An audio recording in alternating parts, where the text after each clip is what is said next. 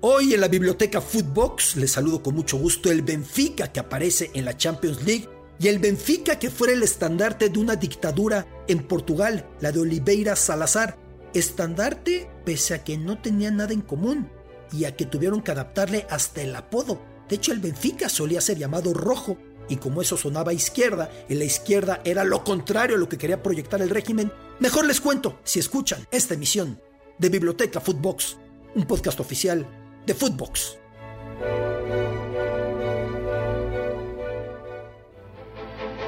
El fútbol también tiene cultura. En Inglaterra hay un equipo que nunca camina solo.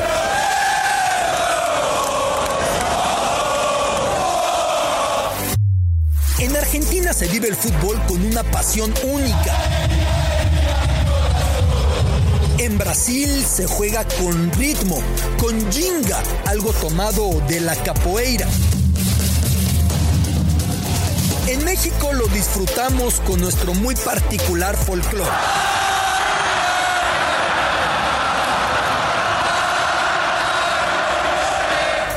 El fútbol es mucho más que un deporte y aquí te darás cuenta por qué. Biblioteca Footbox con Alberto Lati, un podcast exclusivo de Footbox.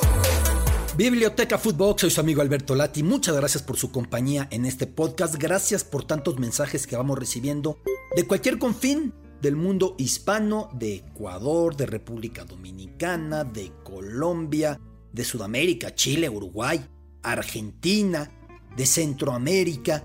Muchas gracias por seguir este podcast, por sumarse a esta biblioteca Footbox. Llamó mucho la atención que cuando hablaba del nacimiento de la UEFA Champions League, explicaba que en aquel momento, mitad de la década de los 50, la llamada Copa de Clubes Campeones de Europa, tuvo ciertos equipos que no se clasificaron por ser los campeones de su respectivo país, de su respectiva liga.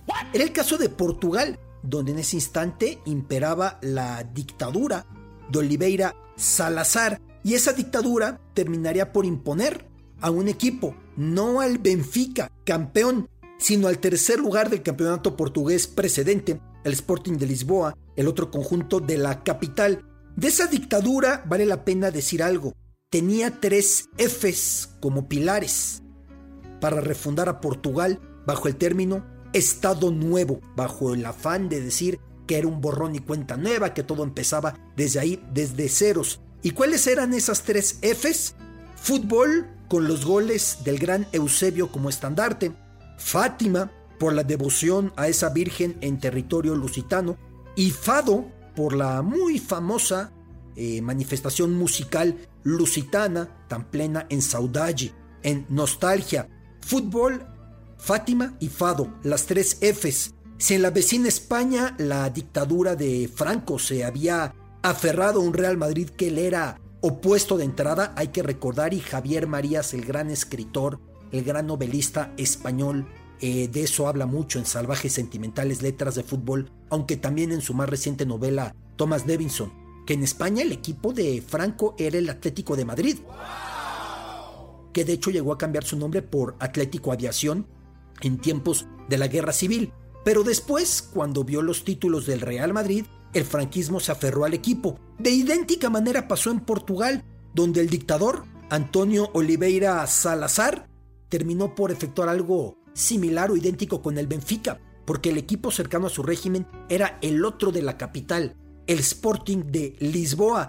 De esa manera haría muchos cambios para que el Benfica sirviera para su discurso, siendo el rojo el símbolo de su odiado comunismo, de su odiada izquierda, de su odiada Unión Soviética, consiguió que en adelante no se apodara rojo al Benfica, pese a ser el color de su uniforme, sino que le dijeran como a la fecha le dicen, encarnado, color carne. Así persiste, así se le dice al Benfica, el equipo encarnado y no el equipo rojo, un legado de ese momento en el que la dictadura de Oliveira Salazar en Portugal quiso agarrarse de las gestas de ese gran equipo y lo adaptó de la manera más eh, acorde a sus pretensiones y a sus símbolos y a sus filias y a sus fobias. Sin embargo, la relación del Benfica con el régimen de Oliveira Salazar no puede simplificarse por mucho que los dos títulos europeos en los 60 maquillaran la represión, la imposición, el totalitarismo del dictador Oliveira Salazar en Portugal. En origen, el Benfica era tan, digamos, de vocación democrática que votaba todo en la institución. Era el adversario de lo que pretendió Oliveira Salazar. El himno del equipo, Avante Pelo Benfica, iba a ser censurado por la dictadura al encontrar coincidencias en su discurso con el del Partido Comunista Portugués. De hecho, el periódico del Partido Comunista Portugués se llamaba así, Avante. Por eso estuvo prohibido cantar ese himno durante la dictadura de Oliveira Salazar. Terminada la Segunda Guerra Mundial, los portugueses salieron en masas, en multitudes, a festejar el triunfo aliado por encima del eh, nazismo, del fascismo, y salieron con banderas de los ganadores del conflicto, banderas británicas, banderas estadounidenses, banderas francesas y banderas benfiquistas. Es una imagen que a mí me impresiona mucho ver entre las banderas de los tres ganadores del conflicto, las del Benfica, y es que estaba prohibido por Oliveira Salazar ondear la bandera de la Unión Soviética y pues vista la coincidencia de color, las dos eran rojas, y visto que el Benfica tiene una tradición obrera, trabajadora, decidieron incorporar la bandera del Benfica en esas marchas de celebración por el fin del conflicto y la derrota del nazismo, la derrota del fascismo. Otro tema que alude al máximo símbolo del equipo encarnado, pues es el legendario Eusebio. Eusebio era de padre angoleño, de madre mozambiqueña, nacido en la entonces ciudad de Lorenzo Márquez, así se conocía por entonces al actual Maputo, capital de eh, Mozambique, y Oliveira Salazar, cuando vio el fútbol de Eusebio, le impidió tajantemente firmar por un equipo ajeno a Portugal y dejar al Benfica, mientras que el resto de, de África iba cortando su hilo respecto al dominio europeo, mientras que el resto de África se iba descolonizando a gran velocidad después de la Segunda Guerra Mundial, el dictador temía que el traspaso de Eusebio a la Juventus, que le puso casi un cheque en blanco para llevárselo, en aquella época la Juventus era el que estaba haciendo las contrataciones más costosas, temía que si se iba a la Juve, pues que entonces eso se iba a traducir en que el pueblo de Mozambique y el de Angola perdieran sus vínculos en relación con Portugal y con Oliveira Salazar. Muerto el dictador, cuando murió Oliveira Salazar, cuando cayó lo que denominó y tampoco duró su estado nuevo, Eusebio ya pudo salir.